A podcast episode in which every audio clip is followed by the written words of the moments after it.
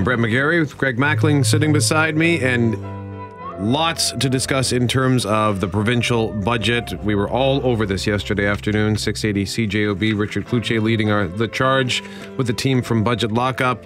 Hal Anderson had his people panel to get some reaction. We'll have reaction throughout the morning, and you can also get a full, comprehensive summary uh, at cjob.com, which was very helpful for me, for example, because it's a lot of stuff to go through and it's a lot of numbers. And I don't know, you're way better with this stuff, Greg. Oh, but numbers, kind. no, it's it's just a, a it's actually kind of throwing myself under the bus a little bit here. But I fully admit when you throw a whole bunch of numbers in front of me, I I just glaze over. I'm just I, t- I check out. So go to see if you want uh, a summary that makes sense Yes. and explains how this is going to affect your bottom line, your pocket. Go to cjob.com. But you've got something that's you've been really fired up this morning. Yes, you know, yesterday afternoon we'd been talking, but we knew this carbon tax was coming in. We didn't know exactly how much money it was expected to generate. And maybe more importantly, where was the money going to go or where is the money slated to go?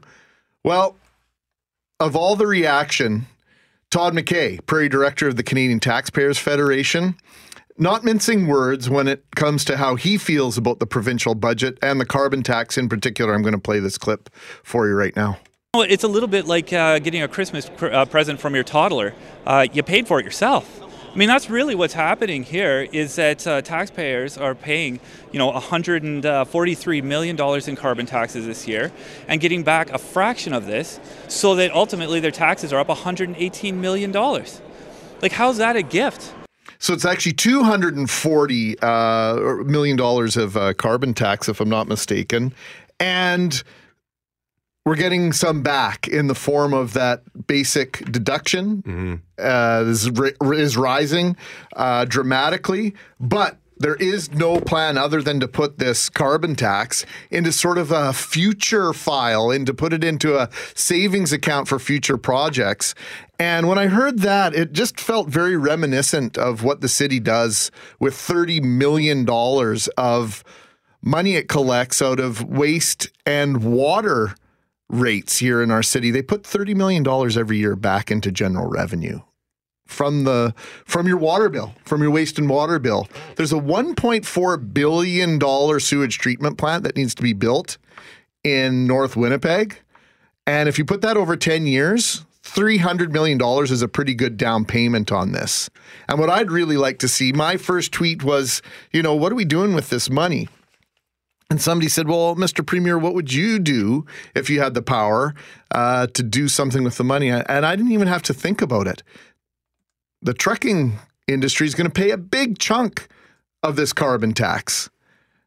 250 million or so dollars builds essentially an interchange on the perimeter highway. We've had this conversation many a time. Yep. Why not give one of the biggest industries, one industry that's supposed to be so crucial to Manitoba's economy? If this is about carbon, if this is about our carbon footprint, get rid of the stoplights on the perimeter highway, give the trucking industry an opportunity to save some of that money, make things flow more efficiently transportation wise, make Winnipeg and Manitoba more attractive, even quote unquote more attractive to the transportation industry. That would be a genuine investment in my mind that would match up with where this tax is coming from and where it ought to go.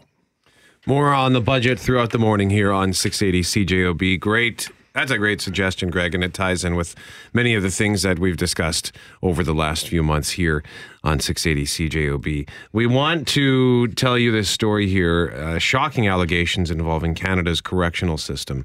Four female prison guards launching a $43 million lawsuit alleging sexual assault, physical abuse, and even waterboarding by their colleagues.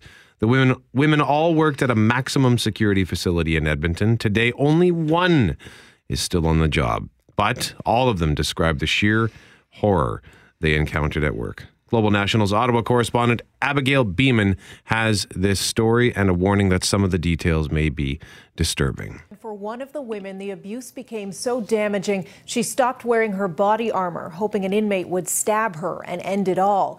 But the majority of the allegations in the statement of claim are not about inmates, but women who say they were abused by men they worked beside every day. The female and male guards have pseudonyms in the court document. John Doe number one is referenced by all four women. Jessica, who became suicidal, claims he used his genitals to stir women's drinks, then told them later, laughing. She also alleges he'd chase her around with his genitals in hand and urinate into rubber gloves, tie them off, and throw them at her. This is one of dozens of allegations. Others are far too disturbing to describe here. The statement of claim describes the Edmonton institution as a workplace rife with discrimination, harassment, bullying, abuse of authority, and sexual assault, and a culture of toxic masculinity and rampant misogyny. The Guards Union and the Correctional Service of Canada are both named as defendants. In several cases, the female guards say the aggressors were high ranking union members, but the union isn't doing interviews today. It issued a statement saying it condemns harassment. The Correctional Service says it is taking this seriously. Here's what the minister responsible had to say. There is absolutely no room and no tolerance for behavior of the kind that has been alleged. Uh, and uh, the investigation uh, will be thorough, both within the Correctional Service of Canada and externally by the police, uh, and appropriate consequences will follow. There is a history here. In January, six employees were fired as part of an investigation into harassment and intimidation of other staff and inmates. Edmonton police tell us their investigation is still ongoing. Last year, an external investigation found the prison has a, quote, toxic environment and made dozens of recommendations. It's Mackling and McGarry on 680 CJOB. The reality of child sexual exploitation, a four part series from Global News and Global News Morning anchor Shannon Kouzes, who has been working hard on this series for months now. She's here to tell us about part one. So, part one, we speak with two survivors of sexual exploitation and human trafficking in Canada who share their stories and kind of really just the terrifying realities of what's happening really around us every single day, but often in hidden vehicles, homes, or drug houses. So we feature the story of Debbie Cumby and Alea McIver. Debbie was trafficked across Canada and she really shines a light on how sexual exploitation is the most common form of human trafficking. It's the exchange of sex for food, shelter, drugs, alcohol, money, or approval. And grooming is a big part of this process. Here's a listen into what she says happens. The predators, uh, they know what they're looking for when they see young girls and young boys. They, they look for that isolated child. They look for that child that may not be dressed to par like the other children are. They're looking for that child that needs something that they're not getting at home or at school or with their peer group. They're looking for that child that doesn't fit in so that they can make that child feel good about themselves, make them feel like they're the only ones that matter, shower them with gifts, take them out to eat, get their nails done, things they wouldn't normally be able to do. Shannon, how young are these children being targeted? Well, a national task force report on sex trafficking of girls and women in Canada shows the average age of recruitment is 13 to 14 years old. Traffickers are often referred to as boyfriends instead of pimps.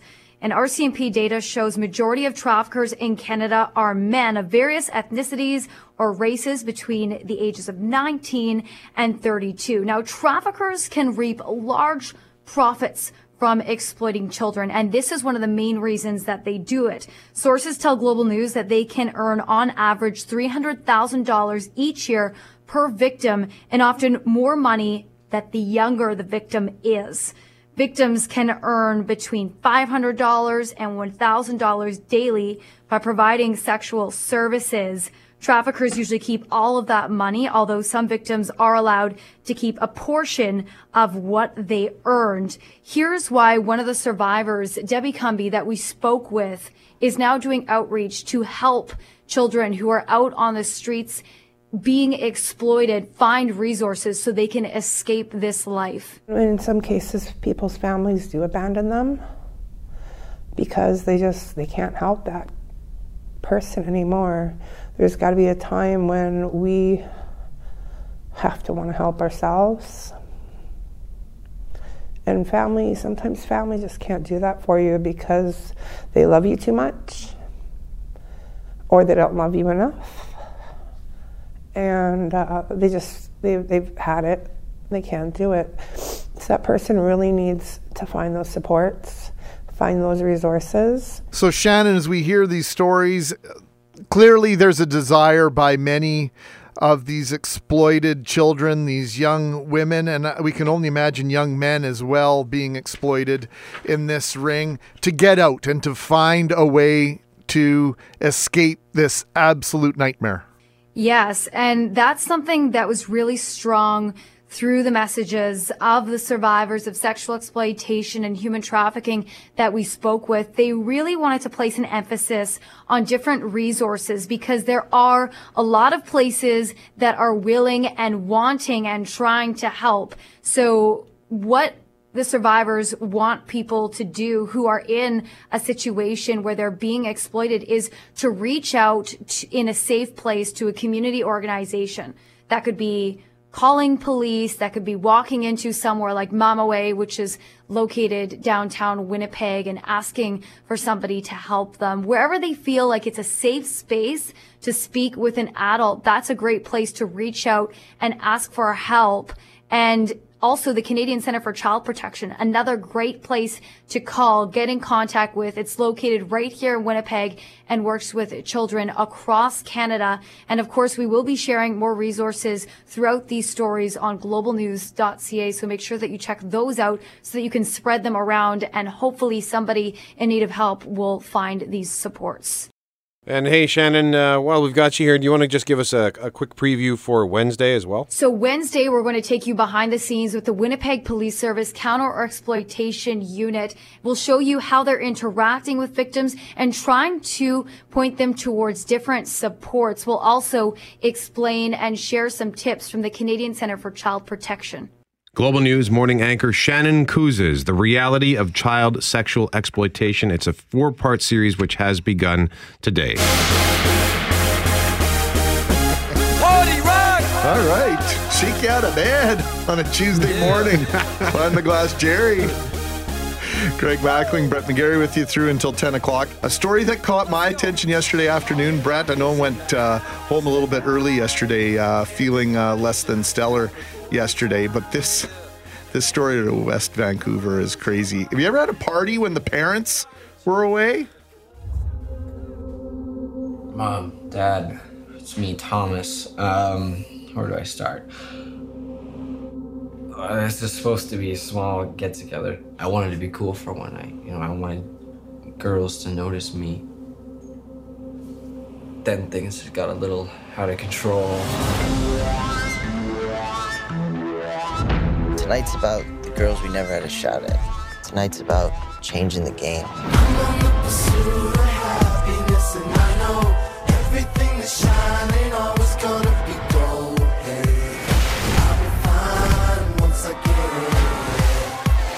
Hello? Thomas? Dad, hey. Well, we just wanted to call one last time. Make sure you were set for the night. Yep, all good. As the car ends up in the swimming pool. That's for Project X, where a young man has a party at his own home. How about throwing a party at somebody else's house when they're away? Or here's one I Oh. bet you never contemplated, Brett. Okay. How about using your parents' credit card to rent an Airbnb and throw a party there? That there are so many things wrong in so few words there. That's exactly what one 14 year old Vancouver girl did, and it didn't go exactly as she would have planned. A group of 200 teenagers besieged this home and caused a minimum of $20,000 in the process. Reid Fiest told us about a similar situation in Calgary from the homeowner's point of view back in May of 2015. So it's been just like nonstop. A week after their house was trashed by an Airbnb renter, the King's home remains a complete disaster. As they await cleanup crews, the couple is learning the damage cost has grown far higher than the initial $75,000 estimate, doubling the bill to close to $150,000. They said definitely the police estimate was very low. And so it'll be significantly more than what the police had initially estimated. And life will not get back to normal anytime soon. It will take two to three months to complete repairs. Part of the reason? Hazmat crews want to treat everything damaged in what some described as a drug induced orgy. We're going to have to take everything um, out of the house, treat it on site for um, to kill the, the biohazardous um, substances uh, before they can put it in the landfill. The couple says Airbnb will cover the costs and provide alternative housing through its host guarantee. It's a horrible thing that happened to that family. The insurance industry says this is a reminder for everyone that a normal homeowner's policy only insures you when you're living in the home. It's a completely different story when you use your home or even a cottage as a rental property. That's something that you would need to talk to your insurance representative about and be properly insured to take that into account. Otherwise, the Kings are looking into what their insurance will cover. They also hope websites like Airbnb will use their nightmare experience to make sure only responsible renters use their site. My point of view, it would take maybe a more intense screening process uh, um, facilitated through the web service. Calgary police say they know who rented the home and are collecting evidence to press charges. Officers hope to make an arrest later this week so someone is held responsible. Reid Fiest, Global News, Calgary. Well, now I know why when I rented an Airbnb in Montreal, there were a lot of questions from the homeowner, from the condo owner. Really? Yeah, who's coming with you? Why are you coming to Montreal? It was very much like a job slash personality interview. I had never heard of this before, but it makes complete sense that these things are happening. We know what happens in, in hotels from time to time. I mean, I'm a Van Halen fan. I know what they've done to hotel rooms over the years back in the day. I tried to rent a cabin in the Granite Hills, sort of Lac du Bonnet area for a golf weekend, and there would have it was would have been for the annual uh, boys golf tournament. I was just looking into this cabin that would have held, I think, up to twelve guys, and that's what we had 10 to 12 guys and i think after the f- so there was a reply from the owner of the property and when they asked how many people there would be and uh, I said, I think it'll be about 12 guys. And the, the conversation just ended there. There was no reply. And I, I, I made it clear that we're all in our 30s and 40s. Some of us, we're not a bunch of 20 year old hooligans. Yes, there will be some consum, you know, there will be, we will be drinking. It's a weekend, but we're not going to tear the house apart, but there was that's, and I get it. You know, hey, it's their place; they can rent it out to whoever they want. But yeah, it, it can be hard to to rent some of these properties and parties like this. This Vancouver instance, I think, is hopefully going to make people think a little more carefully about who they rent their stuff out to. I wonder what the punishment is for the for the girl that stole the credit card and had the had the party. Like, are you grounded like forever? yeah. How do you work off a twenty thousand dollars in damage? It's Mackling and McGarry on this Tuesday morning. Mackling and McGarry in the morning. Shanley Vidal, Kelly Moore, Jeff Braun, and of course the omnipresent behind the glass Jerry. We're gonna have a little bit of a chat here about our previous segment when we heard. You're just tuning in, about a couple of over the top parties with even more over the top messes. The most recent of those get togethers happened in West Vancouver, where police allege a 14 year old girl used her parents' credit card to rent a house through Airbnb and, well, to have a party. She's They- a genius, by the way. Yeah, hello. No kidding. They ended up having 200 guests and a $20,000 cleanup bill for her parents. Jeff Braun Awesome. thinks this is Still a fantastic. genius? We're gonna we're gonna talk about uh, the parties we maybe threw or attended once upon a time. I'm not concerned because my dad's in Arizona. Didn't grow up living with my dad, and my mom's passed away. So I get to air lots of dirty laundry this morning, and I can't wait. But let's start with you, Jeff Braun. Oh, uh, I'm from a small town, so our parties could could just simply couldn't beat very big because there weren't enough people. Okay. Oh, I So thought because had- inevitably people Yeah. would find out about it. So at that too, because you, couldn't really get away with anything. My, I did have one buddy whose parents were gone often in the summer times at the cabin, and he hosted a lot of parties, and we never really got caught, and I don't understand why. Um, and we'd always the cleanup was never it would be messy, but eight or ten of us would stick around the next morning and help clean up before you went home, kind of deal. That was just sort of the unwritten rule. Uh, pro tip: always look under mom and dad's pillows on their bed because you always got that one friend that likes to put a beer bottle cap under the pillow just to see if they can't uh, snitch. A friend? Yeah. Yeah, friends like that. Some things seem like good ideas at two in the morning, you know? Now, Jerry. Brett and I are, are like, We're just, Jerry. We're waiting. We understand you've got a doozy. Oh yeah, great story. Uh, I wasn't there, thank goodness, but uh, my brother and sister. My sister is eight years older than me. My brother is six years older than me. I was in about grade three at the time, staying at Grandma and Grandpa's place. Mom and Dad were uh, at the cottage, and uh, the police estimate that about eight hundred to thousand people were on the premises when when they got there. Um, the neighbor across the street, real cool guy. He uh, he helped them clean up all the uh, empty uh, beer bottles and cans and other things. Uh, and the caveat on that was that he got to keep all the money. Of course. uh, he made. Uh, oh, he said it was about two hundred bucks. Whoa. That's yeah, a pretty Uh, good haul. and uh, the entire house was trashed. People splashed uh, uh, bleach over all the carpets and uh, over all of our clothing and everything. My sister wasn't allowed to get her license for another two years after that. Um, had to pay for you know all new carpeting in the house and uh, uh, all my new clothes. So I got a whole new wardrobe. out. Holy smokes. And That's and nuts. the funny thing is, when I got into high school, uh, my my first teacher I had said, uh, "You, uh, Rob and Becky's brother?" And I said, "Yes." Oh, that was some party they had. Eh? Apparently, it was the thing of legend. Even the teachers at the school knew about it. Legendary. Kelly Moore, how uh, forthright are you prepared to be this morning? Not even forthright. I mean, I, I, we lived in the middle of nowhere until I was 13 years old. So you just there was no chance. It was even smaller than the Altona population of about eight, uh, where we lived. And uh, and then when I moved down to the the Fraser Valley, when you when you move at that age, it's hard to break into friendship circles. So. I could have had a party, but nobody would have come. Oh, Did you crash any? Did you at least go crash some parties? I was never invited to crash parties either. Oh, Kelly. Oh, man. No, no, no. That's, That's- the that's thing about just the crashing a party. You go and you're not invited. And anyway, Yeah, yeah. yeah. Tell 18 year old Kelly Moore that. Yeah. Yeah. Okay. Reach for the bleach. Yeah. All I right. never even heard of any great parties. All right, Talking about Kelly. living a sheltered life. Usually you ramp up the conversation. That was kind of a downer. Shanna Lee Vidal. Uh, I'm actually with Kelly here. I've never got invited to any parties.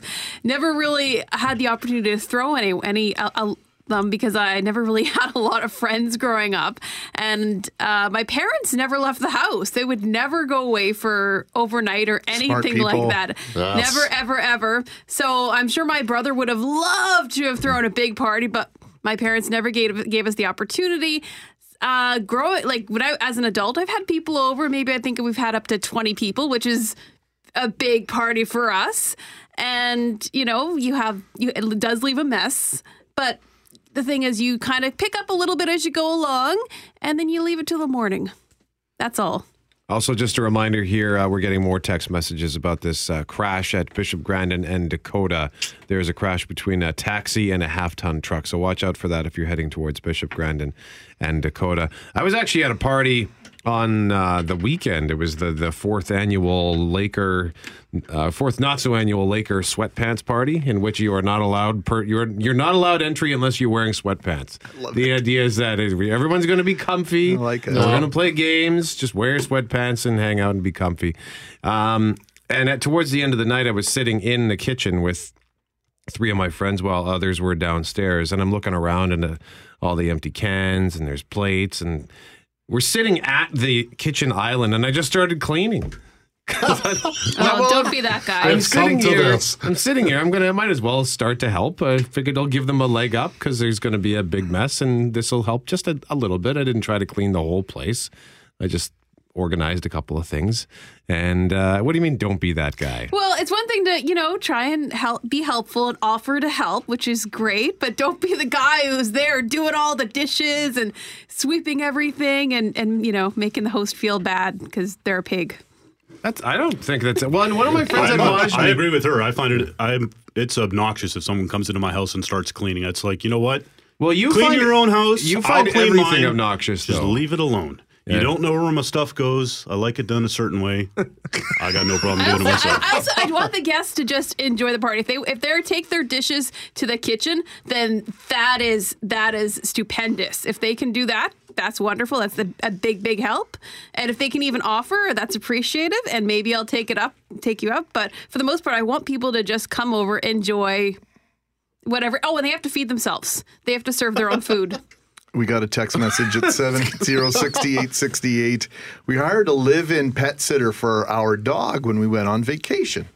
We came home, we received a follow up phone call from a carpet cleaning service wanting to know if we were happy with the service we'd received. what service? Question mark, exclamation, question uh. mark, exclamation. When we checked the living room where the carpet had been cleaned, we found the walls and ceiling covered in what we think were drinks. I guess our golden retriever was really living it up while we were away. I uh, confess that I did that once at a party. Uh, I managed to get my drink on the ceiling. Really? Yeah, I was. I tried, I tried to like bend over to put my shoe on or something, and I slipped, and my I kind of sort of slipped back, and the drink went way up into the ceiling. But you are tall, so it wouldn't be that much of a stretch. Ah, it was a pretty high ceiling. Yeah, good. Oh, we're just about out of time. I'm not going to be able to uh, have that confessional after all. Are you? How You've much got time about do we have? sixty seconds. All right. Well, I don't know what story to tell about the time we rented the hot hot tub and when we woke up in the morning, it was black because of all the dirt that was in the hot tub, or the time my friend Michael Jansen ripped the head of a cutout life-size Mr. Roboto that my little brother cherished in his bedroom. Uh, we my parties were legendary from junior high right through high school because my mom would go away to Brandon for the weekend quite often. We had great parties. The cops never showed up. But I'll tell you this when we didn't have a party, my mom was devastated because when she came home after we had a party, our house was, spotless, top to bottom. And one time she said, You didn't have a party this weekend. I said, What do you mean? She says, how stupid do you think I am? I was looking forward to coming home to the house being immaculate. Look at this place. Have a party next time.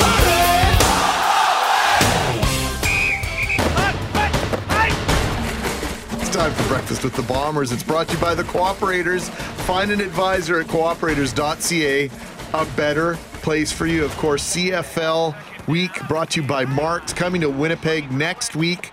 It feels as though we've been talking about this for weeks, if not months now, Brett. And we're on the precipice of this finally getting going. A great opportunity for fans to connect with players of the Canadian Football League in this off season. To chat about this stuff, we are joined by our friend at CFL.ca, Brody Lawson. Good morning, Brody. Good morning, Brett and Greg. How are you guys? Doing fantastic. Uh, we're warming up the weather nice for you here in Winnipeg. So hopefully, I know you've had a pretty rough winter down east. So hopefully, it will feel like a little bit of relief coming to the prairies next week. We'll we'll we'll, we'll keep everyone warm with our hospitality, the weather, or both. I assure you that. I have no doubt. We love that hospitality out west. So tell us a little bit uh, overarching. What is Mark's uh, CFL week, and and where did it originate, and why are you doing this? Mark CFL Week, I think the best way for, for fans to think about this is that this is a fan event. You know, when you look at a Grey Cup, we know that fans go crazy for that sort of community feel, be, being all together and sharing in the love of the game. And so it felt like a long time to wait to get all the way to Grey Cup, and the off season can feel really long in the CFL. So last year was our first year for Mark CFL Week in Regina. And it was, I mean, a huge success. I don't know if you guys remember the press around the event, but our team just did a fantastic job. The city welcomed us with open arms. The fans' reception was incredible. And so I don't think there was any doubt in, you know, in, in my boss's minds anyway, that we were going to continue uh, this awesome event. So we are so excited to be in Winnipeg. What an awesome group of, of CFL fans. I love getting out to Investors Group Field.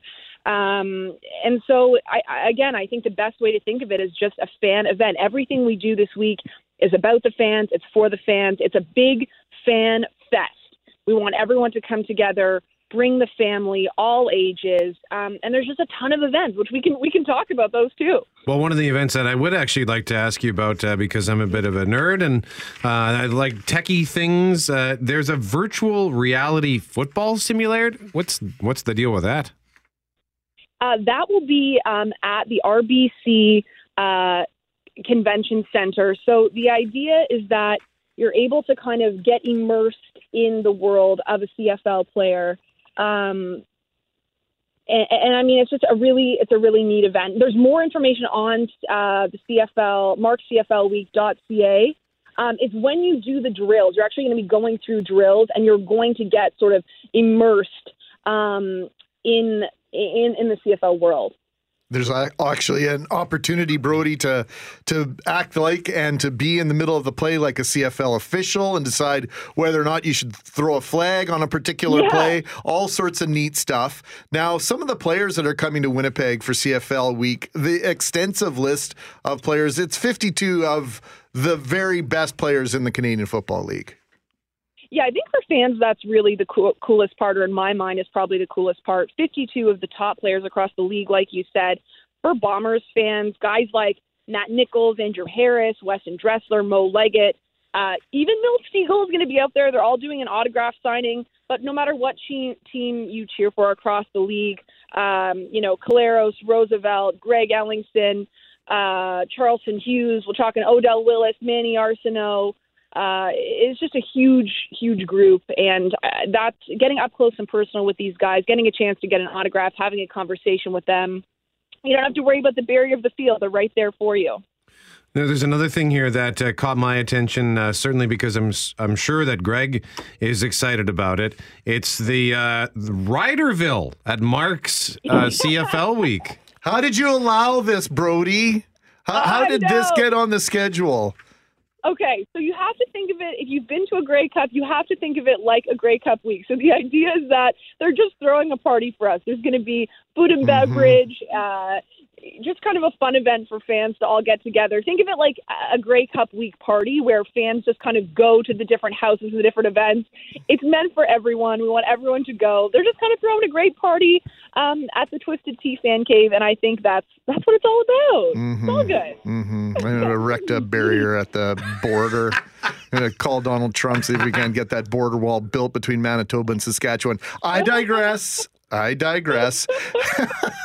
uh, the CFL will announce its Hall of Fame inductees for 2018, and this is really cool. There's going to be a Hall of Fame gala dinner at the Pinnacle Club, where where you know the public will be, and to top it all off, those that are be, being inducted will be on hand as well.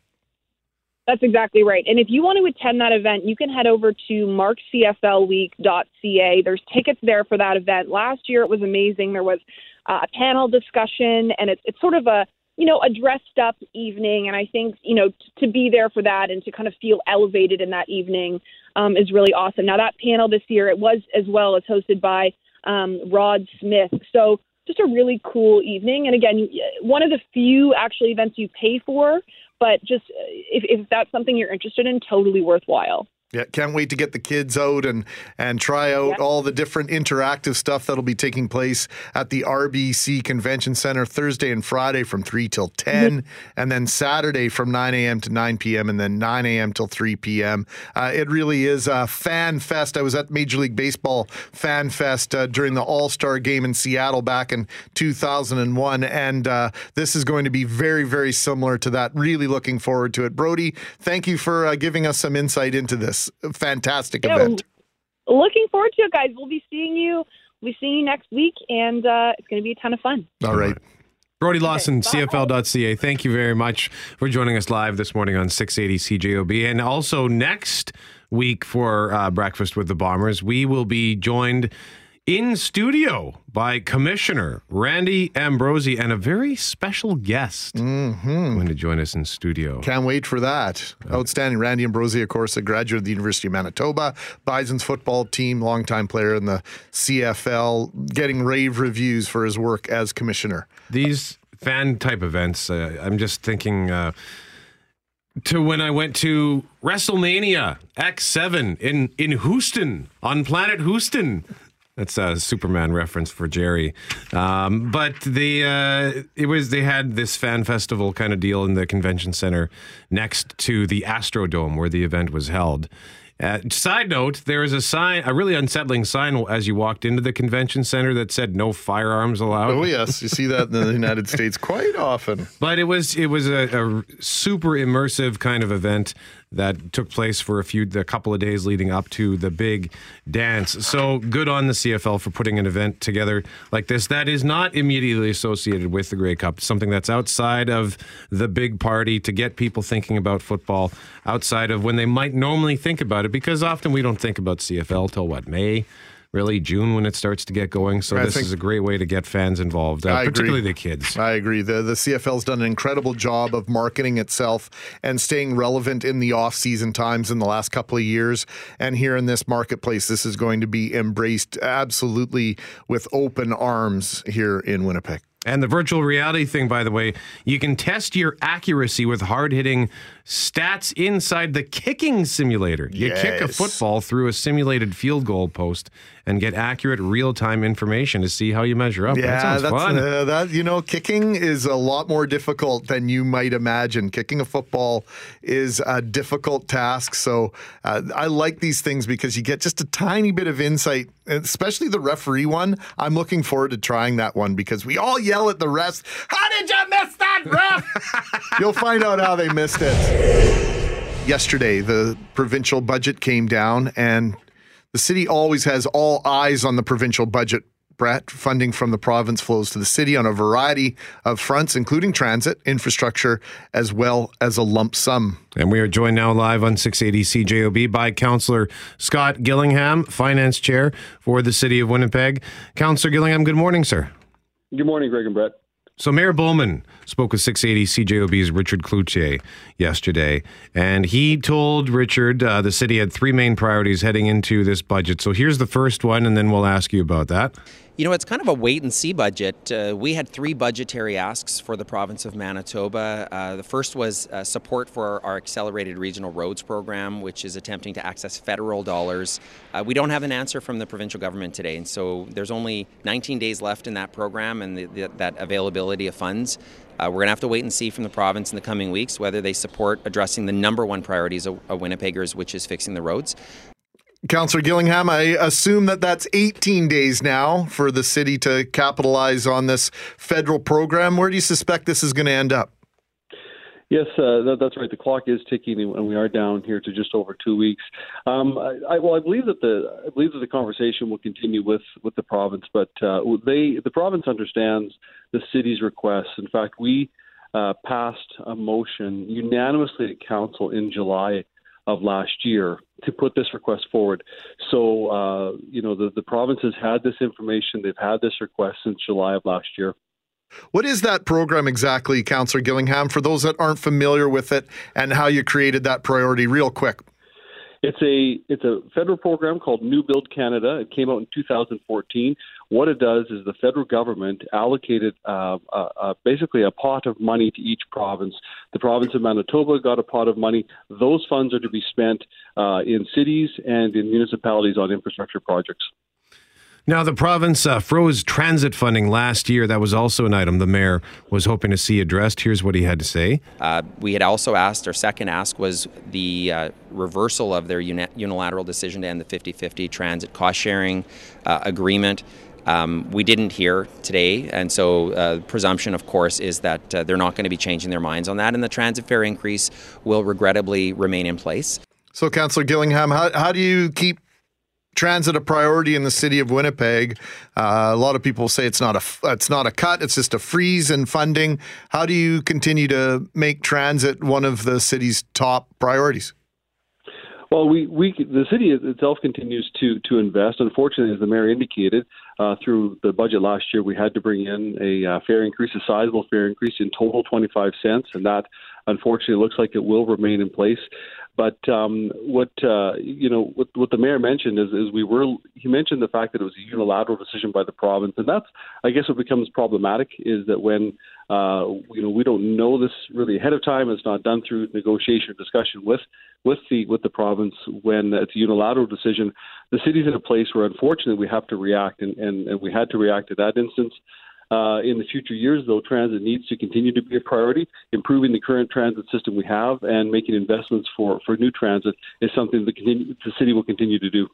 Now, all municipalities get a certain percentage of their budget from the province, and that funding remains flat 312 million to municipalities around the province, $115.5 million to the city of Winnipeg. Here's uh, Mayor Bowman on that. Uh, the third ask was an effort to work collaboratively with the province to come up with a new and smarter funding mechanism for municipalities. So, conversation continue on that, Councillor Gillingham. Yeah, I, I think that it does. It, it, has to, and I think now, you know, obviously I agree with the mayor, and, and now probably more than ever is, is it's so important that a new funding framework be established. I mean, uh, you know, for example, two two areas: carbon pricing and cannabis legislation uh, are coming into effect, and, and those will result in the province receiving revenue, while the city will incur costs associated with both carbon pricing and cannabis. I mean, the city of Winnipeg, uh, you know, on, on, on the carbon tax, the city of Winnipeg has a large fleet of cars, trucks, and buses. Um, you know, carbon tax on fuel will drive up the city's operating costs, and yet the province is frozen the city's operating funding at 2016 levels. So there needs to be discussion, and there needs to be a new funding framework that is established, that's long term, predictable, and growth oriented. Now, I, have drawn the correlation uh, to the provincial plan for this $250 million a year carbon tax revenue to how the city manages to take $30 million away from water and waste and put it in general revenue. That's a discussion we can have another time, but they're not t- pegging this money for any specific investment.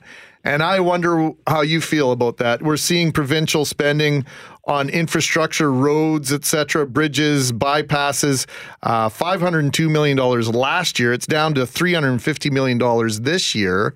My thought this morning that I've been floating was maybe they should be reinvesting some of that money into interchanges, uh, in particular on the perimeter highway. But as I'm speaking with you and listening to the conversation with regard to transit, maybe some of that money should be going back to transit.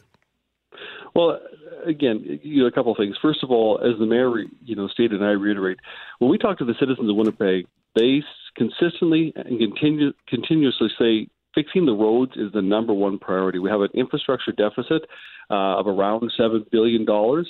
Um, so there needs to be ongoing investment in infrastructure. Uh, we need ongoing investment in in our transit system as well. Um, the, the province did announce, uh, I think it was forty million dollars to fund for green projects, but there was no clarity on what that is. And so I think through ongoing discussion with the province, uh, hopefully we can we can you know come to um, some understanding of what uh, you know what what some of these new programs or these two new programs, the, the 40 million for green projects and 102 million for the environment, just try to understand what those are.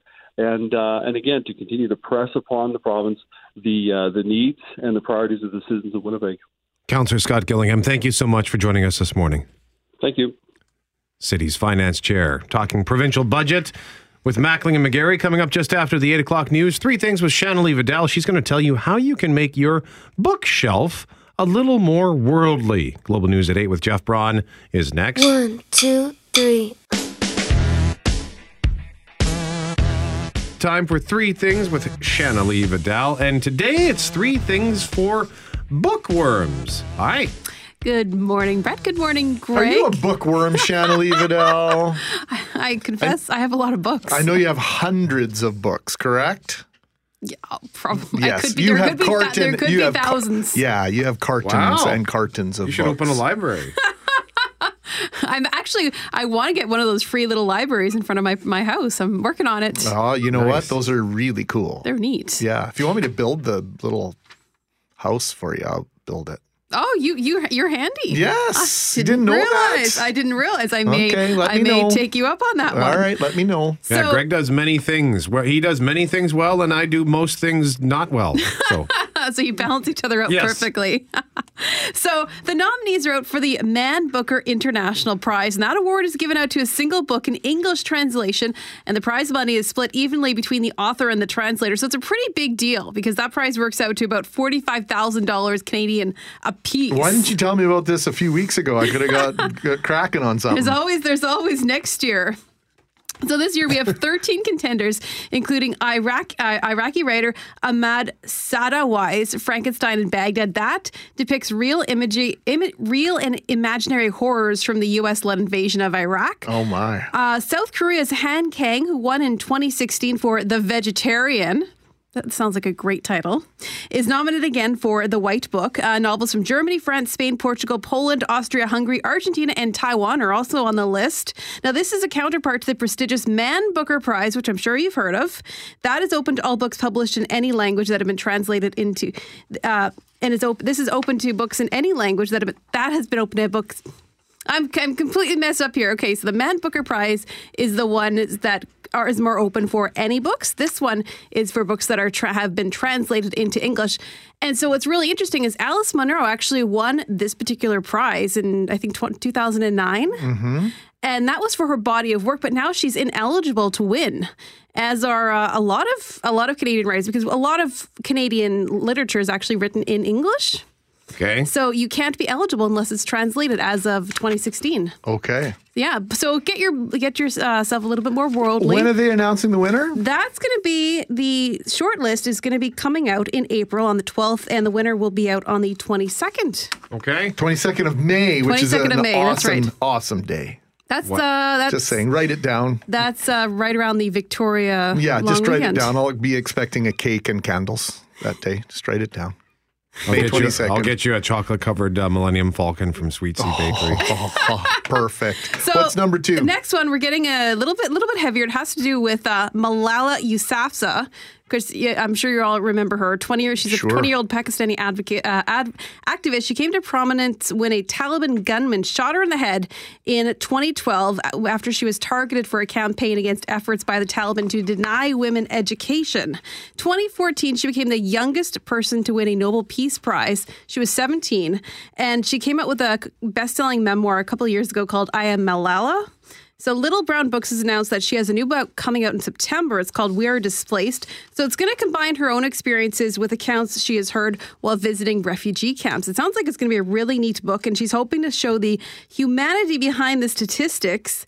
And uh, by the way, I didn't know this, but she actually had came out with a children's book uh, like last year. It's called Malala's Magic Pencil. It's a picture book looks really neat. And for my friends with kids, I'm actually going to be uh, considering getting it for them. And by the way, Malala didn't know this either. She was made a, a honorary Canadian citizen a couple of months ago. I'm going Oh, to give nice. you one more. One of David Letterman's first guests on my next guest on next Netflix. That's right. I actually I just saw that coming up on uh, the next episode. Cool. I, that's great. I might have Yeah. to check that out. Yeah. Uh, so the next one, the third thing, also a heavy, a heavy subject.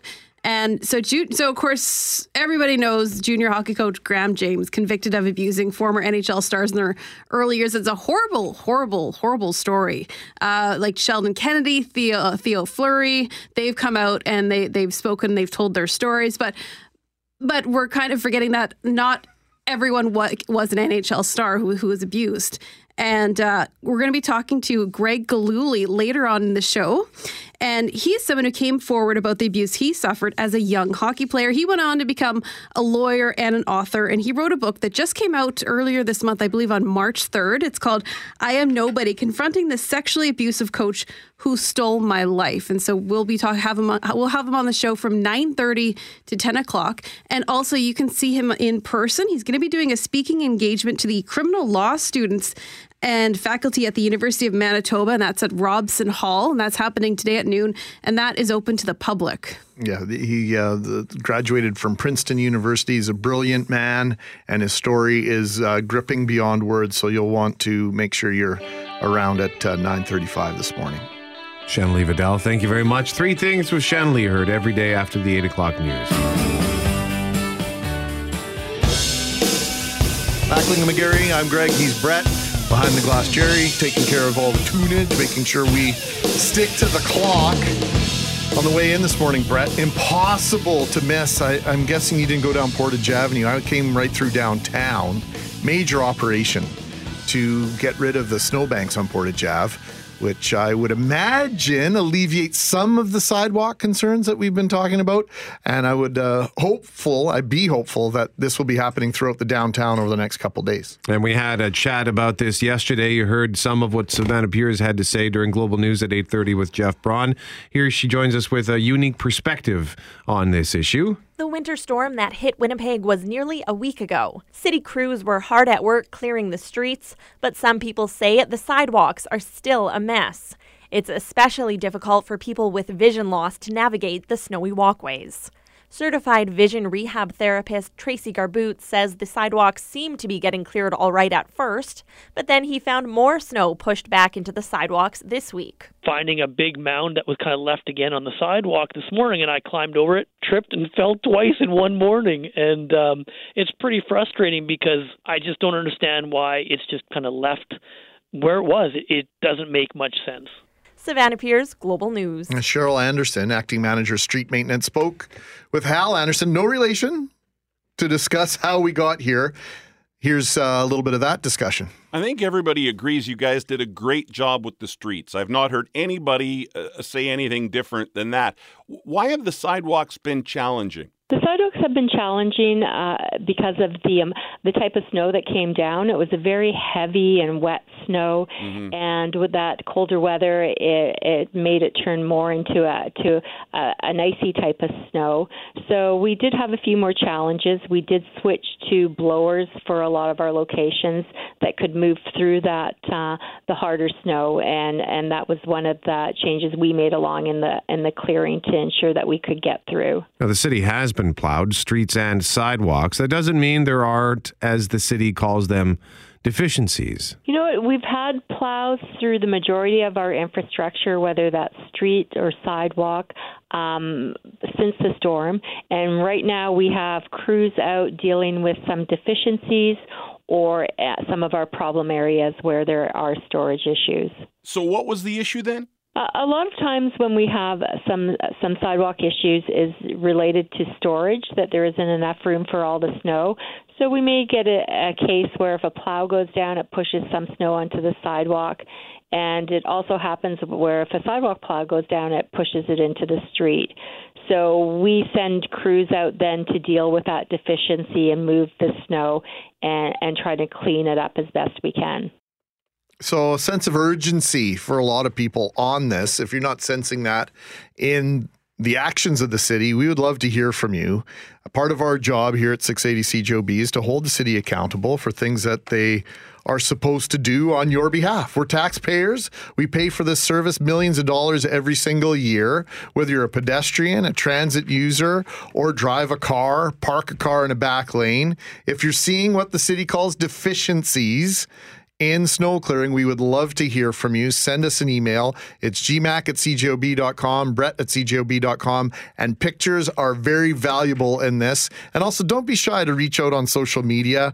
Don't be shy to call 311 and voice your complaints because if the city doesn't know they're not doing it right, and we don't tell them that they're not doing it right, it's it's makes it pretty tough for them to to catch up with contractors and to get out there and say, "Hey, you guys need to fix this." We spoke with Manitoba Hydro a couple of times last week after the storm. Right. And he was made clear every single time that we spoke to them please call us. If you are experiencing an outage, we need to know where to go. And if you don't tell us, we might not figure it out on our own. And it's the same thing with the city. You know, I can tell you uh, all the various potholes I run over.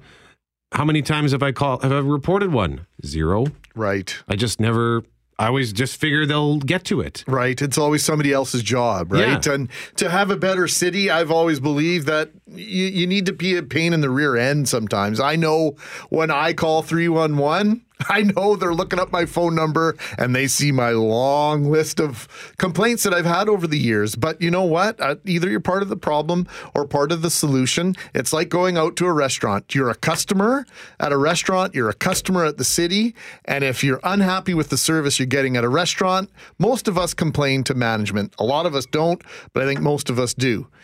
Same thing goes for the city. If you're unhappy with the services that you're getting for your uh, $1,100 a year, your $12,000 a year, somewhere in between that you pay in your taxes, speak up. It's the only way to make things better. And here's a text that kind of highlights that, Brett. Hey guys, regarding snowfall or snow removal, pardon me, it seems that the city only responds after an outcry from the public on CJOB. They're never on top of the snow removal. They just sit back and wait to see if taxpayers are ticked off. That's their management style. Watch, wait, react. Hey, by the way, speaking of reacting, I want to make sure we don't forget uh, because we had a caller who reacted to our contest for the tickets to World of Wheels at RBC Convention Center. And we posed a question. You brought up the subject of going for a Sunday night cruise I and did. collector cars and custom cars. And I pointed out how there are at least two iterations of a custom vehicle that roam the streets of Winnipeg from time to time over the summer. And it has to do with Scooby Doo. It's the vehicle that Scooby Doo and the gang use. Do that again, Jerry? That's not bad. I thought it was recording. Who was the winner today? James Cullis. James Cullis, and he knew the answer was what, Jerry? The Mystery Machine. That's right, the Mystery Machine. The first time I saw it, it blew my mind. It was so nice. Uh, it was like looking at the cartoon that just come to life. It was so nice and shiny. So kudos if the if the owner of the Mystery Machine is listening to this, good for you.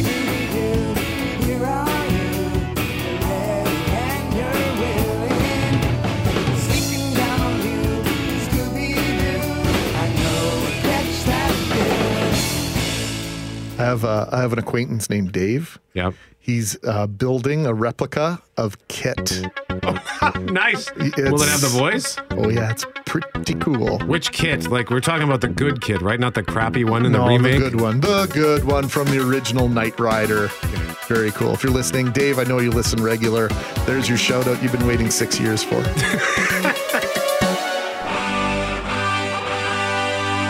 Sounds like Steve Vai or something similar. That's Brian May. Brian May, very nice. Of course. He's almost as good as Steve Vai. Bite your tongue. That's behind the glass, Jerry. I'm Greg Mackling. I think you heard Brett McGarry say, of course. Thanks for spending some of your morning with us here on 680 CJOB. Joining us in studio, uh, you know, we have a top 10 list, top five, and a top three list of our favorite. Ga- no, we don't. we just love to visit with Hannah Pratt. I'm number Hannah, 11. Good morning. No, you're, you're you'd be on you'd be on most of those lists. I promise. Uh, question for our listeners: Are you a bride to be and fretting because you're having a hard time finding the money to put towards a dress for your special day? We have an answer for you. It's the Winnipeg Dress Collective. It's uh well, you know what? Rather than us explain what it is, let's get Hannah Pratt from the Winnipeg Dress Collective to explain it. Welcome back, Hannah. Thank you for having me. So, the Winnipeg Dress Collective is a charitable giving project. It's gowns for grads, but for brides. Um, it started with me giving my own wedding dress away that was never used this past August through Kijiji Post, and I was overwhelmed with the amount of stories and responses I had to it. And the only criteria was tell me your story and why you deserve a free wedding dress. Um, I saw an opportunity to collect wedding dresses, new and used, from friends who said, Hey, I want to do this. and match them with brides in need. And out was born the Winnipeg Dress Collective, which has been um, an amazing experience of seeing the community come together. So over since August, I've been collecting wedding dresses. I've had Best Care dry cleaners come on board and offer to clean all of them. Leading up to this event we have on Sunday at the Forks, again getting the space for free, and it's a day long event where I'm going to be matching dresses with pre approved brides. Um, in a kind of appointment basis, and they're going to get the experience that they would at a bridal salon. They're going Oh. to get the choice of the dresses, try them on. There's going to be fantastic dec- decor, and I need more brides to give free wedding dresses to. okay, this is now okay. Now, typically you're on the other side, right? When when you're in a charity situation, or and, and that word is harsh sometimes for some people, but when you're in a situation where you're trying to do something kind like this, typically you have more applicants than you can actually help. Yes. Are you in the flip side I'm- on this? I'm in the flip side because Winnipeg is an amazing place to live. Like I love our community, and in the last two weeks, we've had so many brides who just heard about it, wanted to donate their dresses, drop them off at Best, Best Care Dry Cleaners at one of the two locations. And we realized that we actually need more brides. Oh, my and word. I think the challenge is that uh, brides and women and people in general don't feel like they're deserving of a good thing. So it's not um, just a criteria that you may have uh, have a financial obstacle, and I think everybody could use a free wedding dress because they're expensive. But if you've gone through something in your life and you just need a break, tho- those are the brides that we're trying to appeal to as well. I have a wedding dress in the studio, Oh, and that's gorgeous. Hello. and specifically in the two to 10 range, I'm pretty full in the 10 to 22 range. We have sizes of, you know, all sizes, but I've had an influx of dresses that have donated that are uh, like six, eight, 10. So I'm specifically looking for those brides. And I'm posting on Kijiji. I'm in the groups. I'm on the forums. And um, I'm here today trying to appeal to listeners who say, you know what, I actually would love to do that because nothing ventured, nothing gained. You can come in and try it on a dress. And if you don't find one you love, then that's fine. But you might find an amazing dress of your dreams. So it's clearly a good thing that you decided to unload your dress in the way that you did. Yeah. But why didn't you sell it instead of giving it away? I mean, to be quite frank, selling anything is not the most fun experience. Never mind a dress that is, it has to be specific to a taste, it has to be specific to a size. Um, I love giving things away. I always, you know, if I clean up my house, I usually do Salvation Army drop off or um, Flavie Laurent, one of these places that can use them. Winnipeg Harvest, if you're cleaning out your shelves, it feels good. It, it it's kind of selfish where you're trying to give something away and feel great about it. But that's the feeling that all of the brides who've donated. There's been 45 dresses donated.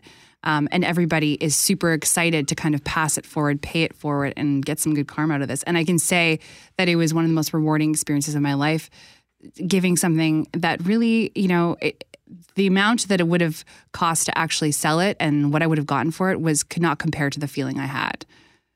I mean, let's admit it. Ladies, many of you have that wedding dress that you wore once. Mhm. It's hanging in a closet or it's uh, in a box. I know uh, Best Care does amazing stuff in terms of putting, you can preserve yeah. your wedding dress and all that sort of stuff. Uh, but there would be something extra special about about donating a dress and, and getting having someone get use of it a second time or maybe even a third time. Actually, we've had that. The first gown that we gave away, her wedding was in January, so we had to give uh, we had to get her a dress before then, and that was a dress that had been purchased by somebody else as a used gown. So this was the third time that it was worn, and we're probably going to get it back. And it's been it's you know was purchased in 2013, so it's been it's seen a lot of love, and I think there's something beautiful about this upcycling kind of project. Again, the, the event on Sunday is going to be phenomenal. We have some amazing decor partners. Each bride is going to get $25 off of alteration services from Nile Alterations. Um, we're going to be entered to win a full photography package. They're going to get a free sugaring package from Kaivo Sugaring. So the Winnipeg community has really come together to support this, and it's going to be a gorgeous event. So if you feel like you just want to see what happens, please go to WPGDressCollective.com, get some more information, reach out to me. I'd be happy to talk to you and hopefully find you a dress. What about storage? Where do you store these dresses? we were speaking earlier about this. So, up until Best Care Dry Cleaners came on board uh, and kind of saved me, I had I have a I have a house, thankfully, and I have my office was completely full of dresses. My basement was completely full of dresses. My car was completely full. And then Best Care came on board and I transported them all there. So they've all been dry cleaned in the last few months, um, thankfully. So again, you're gonna get a fully dry clean dress and um, it's not going to be stored in my home. It's, it's stored in Best Care dry cleaners.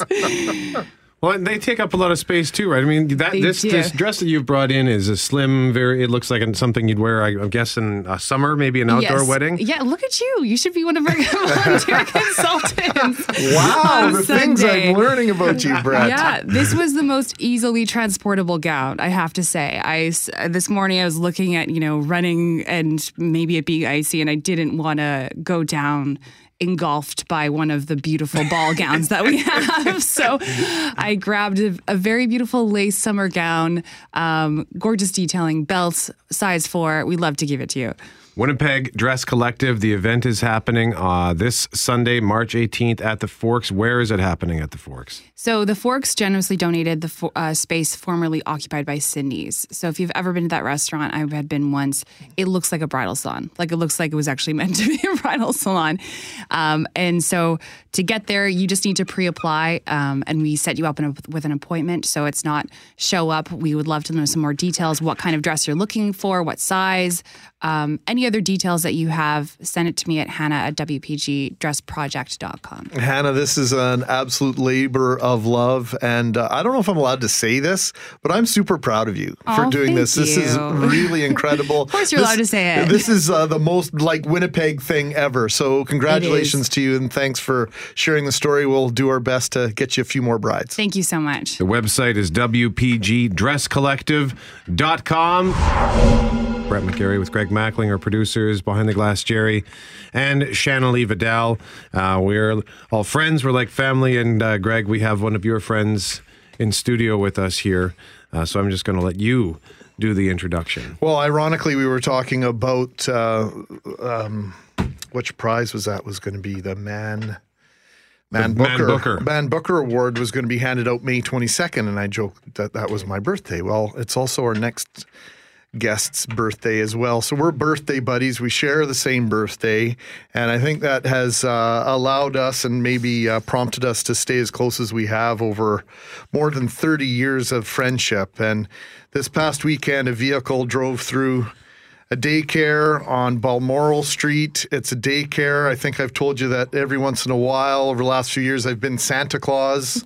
This is the daycare where I go and play Santa Claus. This is a this is a very special place, and I want to make sure I, I say it properly.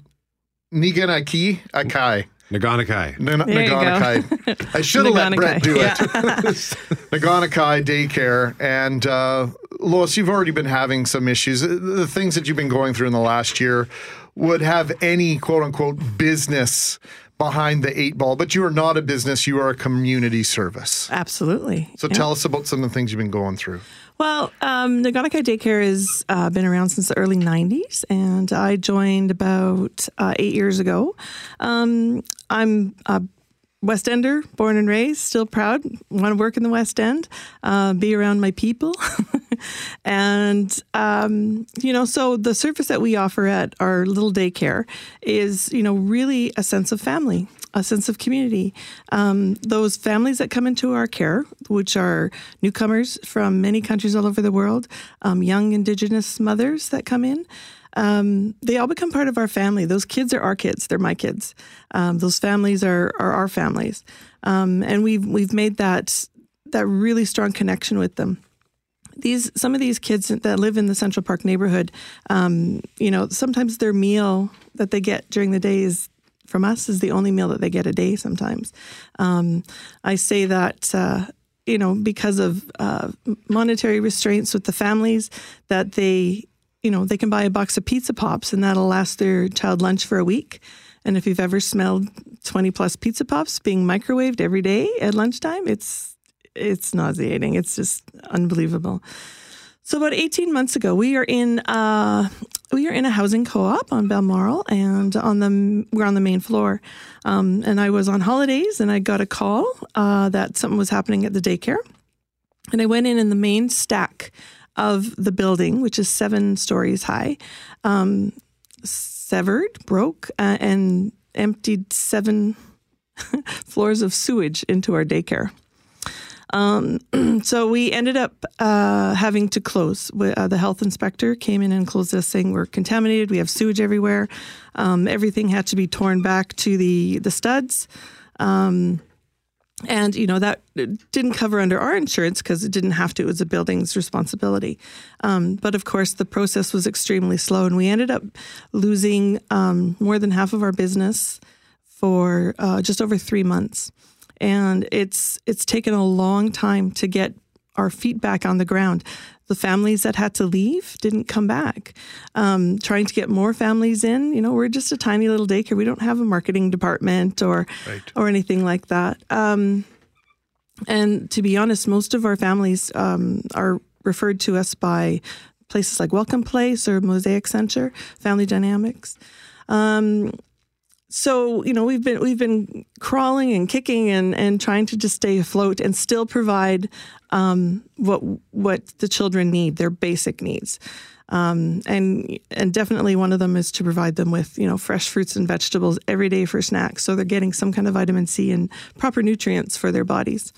Um, so you know we've been uh, working along, working along, and then on Saturday got another call from the alarm company that um, a vehicle, a Honda CRV, um, drove through um, intentionally uh, into our front doors of our building, took both doors and the side windows, um, damaged a bunch of stuff on the inside of the daycare, and the person drove off. So now I have two pieces of plywood um, holding the door or the, the space closed, um, which takes away one of our emergency exits. So it could be that the fire inspector comes in and says, You don't have two exits, you have to close. And to be honest, if we had to close today, there's it's the last straw. I, I can't see us um, being able to function as a as a business anymore. And losing the daycare would mean that you know over 50 families would lose their daycare yeah and um, you know our parents are extremely upset and my staff will be out of work instantly um, and i have you know 11 staff so it's uh, yeah Did you say times. that this person intentionally drove into the building and drove away? Well, we watched the video. the video shows the uh, a gentleman um, who may or may not have been intoxicated um, drive into our parking lot, put it in reverse in front of our doors, and back up. Wow, shocking. And uh, yeah, it, pretty pretty um, hard impact as well. Like it's shook the building. Was the vehicle like? It, could you identify the vehicle from oh, the video? th- there's parts of the vehicle in my daycare. So yeah, they have the vehicle. I believe the Winnipeg Police have the vehicle. So this has become now obviously an insurance issue. And I think most people that will be listening will say, well, surely you have insurance. Surely the building has insurance, the business or the daycare has insurance. MPI is probably involved. No big deal. Great. um, we ha- absolutely have insurance, and we had to use it with the flood um, because this happened to the building, and we are renters in the building. It it falls back on the building's insurance, which is great. I mean, we're not going to have to put up very much money, but what it it hits us is the loss of business, and which is is covered partially by our insurance, but it's it doesn't really cover the full effect of what our daycare offers. And the other issue then is that also right now is that second access point, that second entrance slash exit. That's Yes. that's a huge concern. Uh, yeah, absolutely. Can that be rectified uh, for the right amount of money immediately? like, where you know, Well, how do you get around that? Yeah, I mean that that's that's me yelling, and you know I've been on the phone since Saturday afternoon. I can tell by your voice you've been on the phone with, since Saturday um, afternoon. Several several people from different um, parts of all of this that have to take place, um, including structural engineers. Um, when you know they were like, okay, well, it's just a hole in the building, and it's not just a hole in the building; it's my business, and um, you know, tiny little daycares are just you know apparently just totally funded by the government and and will survive. Well, it doesn't work that way. You know, we get an operating um, assistance from the government. All uh, licensed daycares do, but that doesn't cover all of your costs. Daycares are doing major fundraising. It's it's yeah, just for our salaries and uh, to pay for our fresh food. We have been speaking with Lois Coward. She is the the executive director of Naganakai Daycare at 500 Balmoral on Saturday. Someone decided it would be a good idea to pull into the parking lot, put the car in reverse, and back the car into the daycare, and then drive away. Proceeded to uh, cause damage to two other spots in the area. Police have not found the perpetrator of this crime, um, but Naganakai day- daycare is in bad shape and could use your help. And uh, Lois is a friend of Greg's and a friend of the community, and uh, we're just uh, seeing if you can help us out. You know, Lois, when when if you were anybody, I would ask the question, what do you need? And how would what you need help and where would it get you to? hmm Um, being in daycare, uh, we're really known for our way to be very frugal and to make something out of nothing. And I think at some point that's bitten us in the butt because everybody thinks, oh, you'll just survive every anyway on you know empty milk cartons. Um, it it doesn't work that way. You know, we have to pay rent, we have to pay our insurance. Um, uh, you know, extra food. You know, for the kids. Um, so it, it does start to to add up, and it kind of is backloaded right now. That um, if we possibly lose business or or the business that we have kind of lost because now we don't have anybody coming to our door. Um, you know, we probably need close to ten thousand dollars to survive till the end of March. Um, you know, we we're really good at, at uh, working with the community. I, I believe that these this community is the kids' community. So we go out, we talk to business owners. We've made fantastic connections with uh, Royal Bank, um, with IKEA. IKEA has been a fantastic supporter of ours, and yeah, I, but money actually, you know, runs the ship.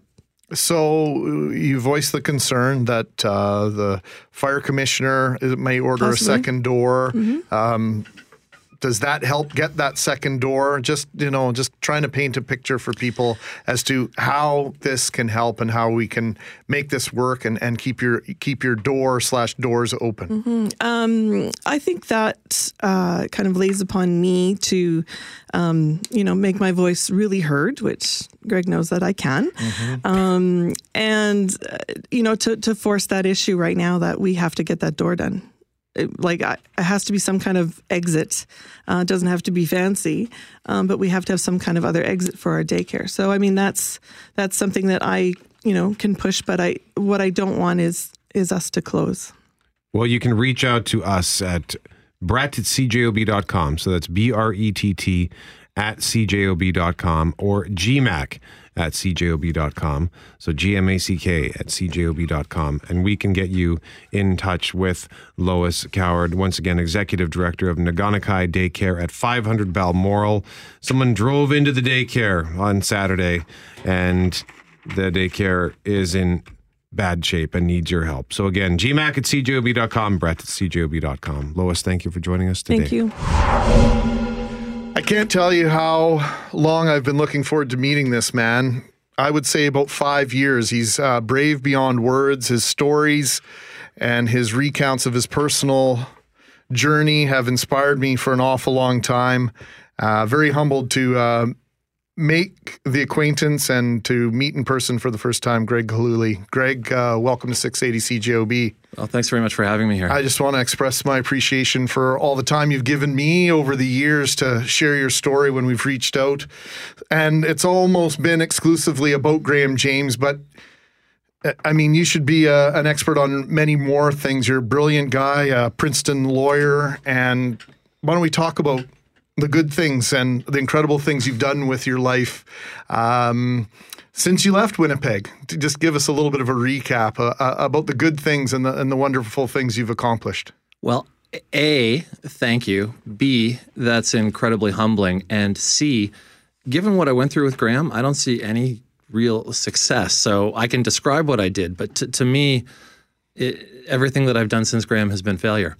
I uh, I went away. I left Winnipeg in 1982 to go to Princeton. Uh, graduated, uh, went to the University of Toronto, Faculty of Law. Graduated, got a job with a leading Canadian corporate law firm.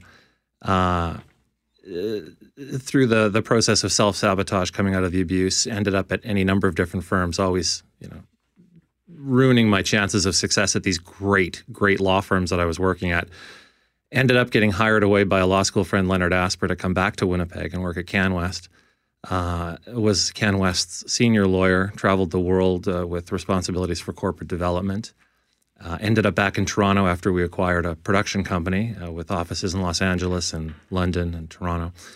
Uh, ended up working with another uh, children's television, film and television production company, and and then finally had to to deal with this when not Sheldon when he came forward. I wasn't strong enough to do anything then, but when Theo Fleury came forward, I was already in recovery dealing with this, and I've I've now taken time to write the book. So that's that's the resume. The book is I Am Nobody Confronting the Sexually Abusive Coach Who Stole My Life. And uh, Greg, uh, you know, it, it, it, it breaks my heart to realize, and I've told you, I've been listening to just about every interview you've done across the country uh, on this book tour. Uh, I read uh, anything that I can get my hands on about you. And it breaks my heart to know that you don't see any sense of accomplishment in what you've done in your life because of what this SOB did to you? Well, the thing is, uh, there's always been a part of me that wanted to succeed, that wanted to uh, to fight through and, and, and succeed, and and that was met by a larger force inside me that wanted to to self destruct. Because coming out of the abuse, I, I I had no sense of self. I didn't believe that I deserved any outward success and any inward success, and I didn't believe that I deserved to live. So I was always strong enough to fight to get the good job or the place in the great school or uh, whatever. But there was that that equal part of me always wanting to self destruct, and so Princeton sounds great, and I have wonderful memories, and there were some magical things that took place there. But in the end, the scoreboard in my head, you know, tallied things up and realized it wasn't all that it could have or, or should have been. Uh, and and the same applies through all of my professional postings. Magical things, uh, uh, incredible opportunities and and tasks and projects and files, and I loved it and at the same time, I hated myself, so I destroyed it. The self sabotage that uh, you've des- described, uh, did it ever veer into things like substance abuse or anything like that? Absolutely. When when you don't think that you deserve to live, you will take aggressive steps to to take your life, and there are lots of ways to kill yourself without killing yourself. Uh, I viewed myself as a failed suicidist because I, I couldn't see myself through to killing myself. So I would, uh, like all things in my life, view myself as a failure. And I needed a place to hide from myself. I needed a place to run. And so uh, substances, uh, carving, cutting, uh, antisocial behavior of the, the worst sort. And what I found particularly uh, effective, and apparently it's common with uh, a lot of victims of child sexual abuse, put on weight if, if you want to kill yourself without killing yourself, put on a bunch of weight because people don't want to look at you. You are a part of society, but you're not. Uh, people make judgments about you. They question your your your. Uh, they, they, they question your your very will to live. They, they they outwardly see what you inwardly believe about yourself the one word I told you before we came on air, Greg, that there's one word in all of this in your book and in all the conversations you've had and I've heard you have that horrifies me as a father of twin 11 year old boys. And that word is grooming. Yeah. Um, I, I, think one of the reasons I write so graphically in the book is that I, I think it's important for people to understand how anybody can be groomed. I was outwardly a success. I was, a, this is radio, but I'm now six seven. But I was always a very tall, athletic kid when I was growing up. I was an academic success in school who skipped a grade and could have skipped a, could have skipped a couple of more. If if you were in the community and you you got to know me, anyone would have told you that that I was the, the golden child, and yet everybody has vulnerabilities and and a serial child sexual predator has to be incredibly good at what he does. Otherwise, he doesn't get to be a serial child sexual predator. He would get caught, but a person like Graham James was incredibly good at, at what he did. And the problem is that offenders they look for vulnerabilities and they search out vulnerabilities. And when they find the vulnerabilities, they do whatever they can to slowly but surely make the child's world his world. And Graham, it's not like I met Graham and then a week later Graham sexually abusing me. This this took months of work on his part to get me to a point where I saw my world as his world. And the problem is once that happens and the sexual barrier is broken, I desperately needed somebody to run to, to to help me, to talk to. And the only person I had in my life left to run to was Graham. It's so diabolical. Yeah. It's beyond diabolical. It's sickening and it's horrifying to imagine that someone like yourself, you know, could find themselves in a situation like this and to genuinely, I know when you applied to Princeton, you felt the only person, the guy that you needed a rubber stamp from, a letter from, someone to make a call for on your behalf was Graham James. I was at a point in my life where it never dawned on me, and this is no no joke. It never dawned on me that I could simply apply to a university on my own, that I could go to a library and get the admission materials or the contact information right away for an admission package to a university. I applied to one university when I went away, and and it was Princeton. And I believed until I learned otherwise after getting to the campus that I was only there because of Graham and Graham's intervention and Graham's work with the hockey program and Graham's assistance in getting me through the the admissions process. Greg Gilhooly is our guest. He is the author of I Am Nobody Confronting the Sexually Abusive Coach Who Stole My Life. Graham James, an all too intricate part of your life, Greg. And I want to look back over the years and think about what Sheldon Kennedy did. The the absolutely uh, brave thing. Brave doesn't even cover cover it, does it? I mean, what he did for all of Graham's victims was uh, very special, wasn't it?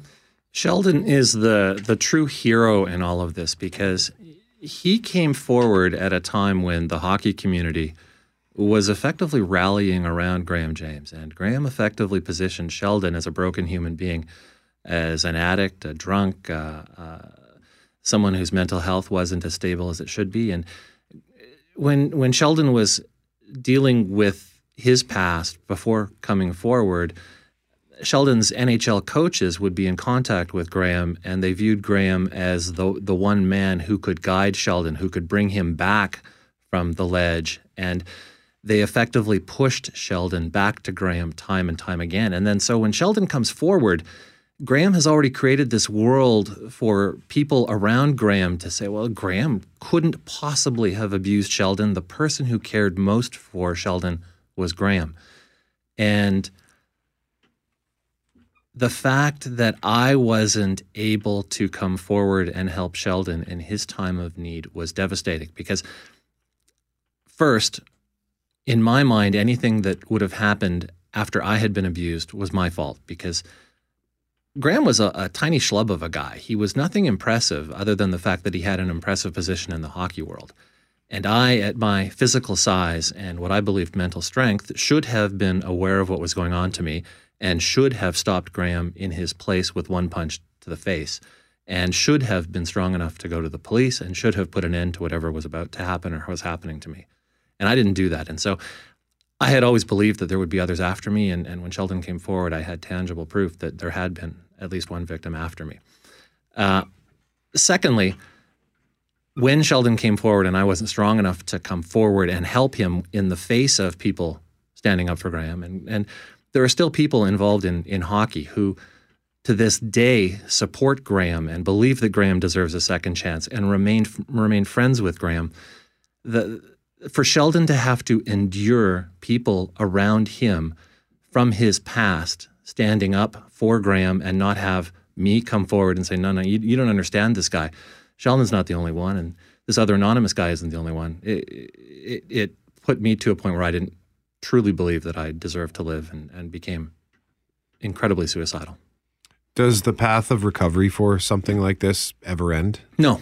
Uh, I'd like, at one point, I thought it would. I, I always thought I was going to get to a point of closure, uh, whether it was from an apology from Graham or through the the legal system, not a justice system, but you know, we, we don't have, there's no justice in the justice system. We have a legal system, but I learned closure would only come from within, and then I learned that from within would never come closure because it's always going to be there, and I can pretend that I'm going to get better, and I will get better, but that doesn't mean it goes away. It's just uh, getting to a point where I'm dealing with it better.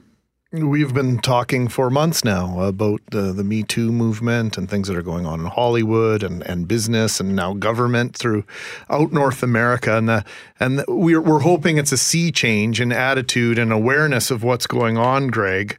But when I hear you talk about and read your account of why you couldn't come forward and, and, and back Sheldon, and if I'm conveying uh, or if I'm, if I'm betraying a confidence by what you told me off air. You, you, told me that you wouldn't have been able to write this book if your dad was still alive. That's right. Um, try and square that circle for all of us because the, the, the article and the conversation I always point to is Terry Crews. Yeah. You know, you have similar physical stature to Terry Crews, big man, uh, clearly very talented in Hollywood, and his accounting of why he did not come forward with and a sexual assault towards him, I think kind of it forms an umbrella for everybody. But maybe you could tie that because you, are familiar with that story as well.